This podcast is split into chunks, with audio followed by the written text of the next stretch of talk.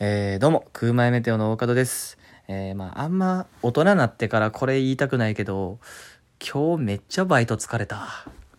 えー、ということで、第37回、洗い場で考え中でございます。よろしくお願いします。なんかね、高校生とかやったらね、バイトしたてとかでわかるんですけどね、なんか、大人なって今日めっちゃバイト疲れたわってめっちゃかっこ悪いですよね、なんか。必死にやってる感じがしてね。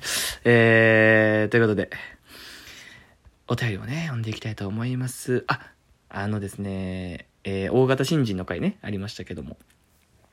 まあ、その続報というかね、えー、まあ、よくバイトで今日も被ったんですけどね、なんかあのー、面白かったですよ、今日も。何やったかな あの、ー、坂田くん、りあの、竜也がなんかこう、仕事を教えてて、まあ、新人なんでね、まだ。その子がね。で、竜也がなんか仕事を教えてて、こう、こうこうこうして、で、こうこうこんな感じやねんって言ったら、ポンポン、さすが って言われたらしいです。おいおい、もうモンスターやな。新入りやで。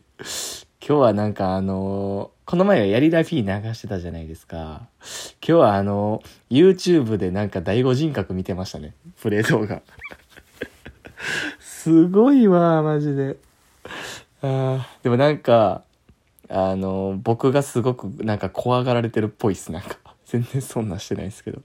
なんか、めっちゃ、え、なんかね、今日もある作業をしてて、で、まあ、ちらって言ったんですけど、その洗濯するみたいなの言ったじゃないですか、うちのバイト先が。で、洗濯終わったタオルを、えっ、ー、と、まあ、40枚一束にして、機械でガシャコンってこうやったら、あの、結束、あの、ビニールテープでぐるぐるぐるって巻いてくれるみたいな。で、ガシャコンガシャコンってやって、それを積んでいくみたいな、えー、作業があるんですけど、で、そのガシャコンって回る機械が、時々ちょっと紐切れたりするんですよ。まあ、要はあるんですよね。で、まあ、あの、紐を入れ直して、みたいなやるんですけど、今日その子が紐切れて、ああーってなってたから、あ、これな、こうすんねんみたいな。そしたらなんか、すごいなんか3回4回やってもすぐダメになるんで、すぐバカになっちゃうんすよ、みたいな。あ、そうそう、そうやねんそう、そうなんねんうん。みたいな、なんかすごい僕に喋ってくるというか、なんかその必要以上に。で、いや、分かって分かってる。うん、俺、ここもう1年以上やってるから分かってんねん。そうそう、しゃあないねん、これ。で、こここうして、で、一回やるたびにこう、ここ紐な、引っ張ってゆとり持たして、みたいな。言ったら、いや、チャンスよ。え、チャンスよ。ここもうタオルめっちゃ溜まってるから、それじゃ困るんすよ。って言われて。ピッキーンカチーンいや、まあまあ、しゃあないからって言われて。どういう、これどう思います？これどう思います？マジで。いや、ここね、これ、これどうしたらいいんですか？って新人に聞かれて、いや、こここうこうこんな感じやねんけど、まあ、これがこういう風に故障するのはしゃあないから、まあ、臨機応変になったらこういう対応を取ってなって言ったら、違う、いや、それじゃ困るんすよって。言ってて意味わからんくなってきた。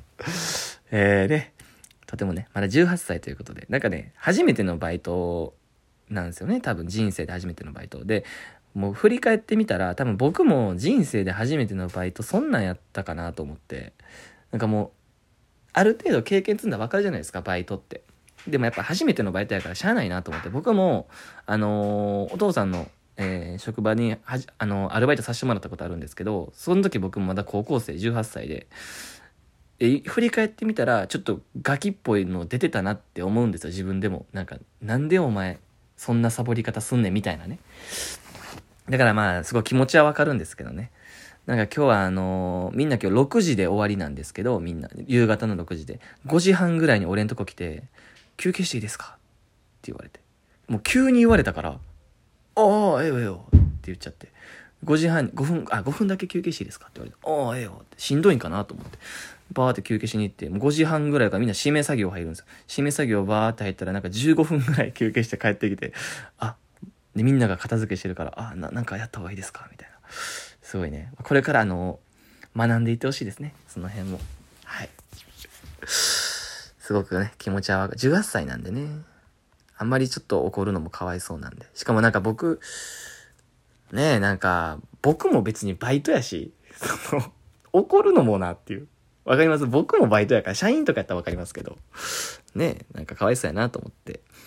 まあ、これからね、彼が他で怒られないためにね、ちょっといろいろ教えていかななとは思いますけどね。はい、ということで、えー、お便り読んでいきたいと思います。えー、ラジオネーム、みょんさん。えー、大型新人の回で初めて聞いたんですけど、面白すぎてフォローしてしまいました。汗汗。汗のま、え、なんで汗の絵文字してんやろ？フォローしたくはなかったのかな？嘘ですよ。えー、大方さんの声すごく落ち着くので、これからも楽しみにしています。ありがとうございます。みょんさんはね、美味しい棒1本と元気の玉1個も送っていただきました。ありがとうございます。これからもね、えー、聞いていっていただけると嬉しいです。なんか他にもギフトくださった方いたよね。あ、続いて読みますね。ラジオネームみなさん。え、みなさんは、え、元気の玉1個送っていただきました。ありがとうございます。で、みなさんのお便り読んでいきたいと思います。えー、大方さんこんにちは。前回の好きなツッコミについてですが、私の中のナンバーワンは、明晰夢の漫才の、えなかなか空飛ばへんお前に夢側がしびれ切らして空スタートしとるやないかいです。ね、これ初めて見た時本当に涙ちょちょぎれました。え、最近なかなか空前のライブ見に行けてないのでナンバーワンが更新されていないですが、また近々見に行きます。ご自愛くださいということで、え、皆さんもね、ご自愛ください。よう覚えてるな明晰夢の漫才のこの文。この文覚えてるのなかなかの2ですね。大ライブで見てくれはったんかなこれですね、明晰夢っていう漫才の、あの、夢、えっ、ー、と、なんていうの？明晰夢っていうね、その夢の中で夢って気づいてる夢の中で、あの、普通に過ごすっていう漫才があるんですけど、そこでね、あの、なかなか空飛ばへん、お前、あ、ちょ、本域でやりますか？ちょっと、多分もうこれやらないんで。多分もうやらないんで、ちょっとや、本域でやっときますか？仕方ないんで、いきますよ。ちょっと声出せないですけどね。おい、なかなか空飛ばへん、お前に夢側がしびれ切らして、空スタートしとるやないかい。出ました。小声やとあんまおもろないな。小声やと全然おもろなかった。また大きい声でやりたいと思いますね。このネタはどうやらな、またいつか、マジで引っ張り出すかもしれへん。絶対勝たなあかんって時に。わかんないですけど。でもね、なんか、夢のネタって、あんまり好まれないんですよね。なんか、芸人からしたら。なんか夢って何でもありじゃないですか。なんて言うんやろう。例えば、漫才で、なんやろな。例えばなんか嘘、嘘ってやっぱ、冷めるというか、なんやろ、例えば、どうもお願いしますって言って、この前、えっ、ー、と、なんやろな、例えば、魔法使いと、魔法使いは別にボケしろあるか。なんやろ、なんやろ、なんか、この前あの、あのー、あれあれ、妖怪と妖怪と出会って、妖怪を飼ってんねんとかね。なんかその 一旦木綿をペットにして飼ってんねんとかなんか、いやいやもうなんか嘘やんみたいなね、なっちゃうじゃないですか。ちょっと例え悪いな。いや、例えで、あの、いろんな、あの、同、近い芸歴の人たちの芸人のネタとか最近見てるから、あ、嘘やんと思うのあるんですけど、それ言うのあれなんで、ちょっと それを避けて避けて言おうと思ったら変なんなっちゃった。まあなんかその、嘘丸出しみたいな、はなんか、冷めるよねっていう。なんで夢とかも、夢って何でもありじゃないですか。この前夢見て、その夢の中で、こんなことがあってって、なんか嘘、なんか言い放題になるからね。ちょっとあの、ずるではあるんですよね。なんか夢って。みたいなのがありますよっていう芸人やってるね。はい。ということで、えー、皆さんありがとうございました。えー、続きまして、ラジオネーム、呼んじゃうか呼んじゃおう。えー、ラジオネーム、神さん。あ、神様。えー、大倉さん、こんにちは。じゃあ、神様ちゃうわ。神。えー、好きなツッコミフレーズの話ですが、私はママさんバレーの漫才の社会問題になれが好きです。えかっこ茶屋さんのシングルマザーズに入りたくて今たくさんの女性が離婚してるみたいなボケに対するツッコミです。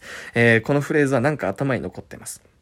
あと YouTube のラジオの中の話だったらミスターサスケの笑顔、笑顔の話が好きです。ありがとうございます。神、神すごい聞いてくれてるやん。ありがとうね、神。僕には神様がついてるからちょっと嬉しいね。えー、これね、社会問題になれ。僕もこれめっちゃ好き。あのどう突っ込むねん、どう突っ込むねんで、おい、社会問題になれっていうやつね。これ僕も好きですよ。楽しいね、これ。あの、ぜひ、あの、職場で言ってくださいね。社会問題になれって。先輩がボケてきたら、うん、うん、うん。先輩がボケてきたら、まず聞くんですよ。うん、うんって。うん、うん、うん。えー、社会問題になれって言ってみてください。みんな笑ってくれますよ。えー あと YouTube のラジオの中の話だったら、ミスターサスケの笑顔、笑顔の話ね。これあの、二人でやってる YouTube のラジオでチラッと言ったんですけど、あのー、ゆあの、この前サスケがやってて、で、サスケ見てたんですけど、みんなそのファーストステージのなんか3個目ぐらいにある、バーって走ってトランポリン飛んで、鉄棒に捕まってシューって滑ってジャンプしてもう一回鉄棒に捕まるみたいなあるじゃないですか。あれでみんな脱落してたんで、あそこの近くでその先輩たちがもう成功した人が、そこ走るの助走は案外ゆっくりね、みたいな。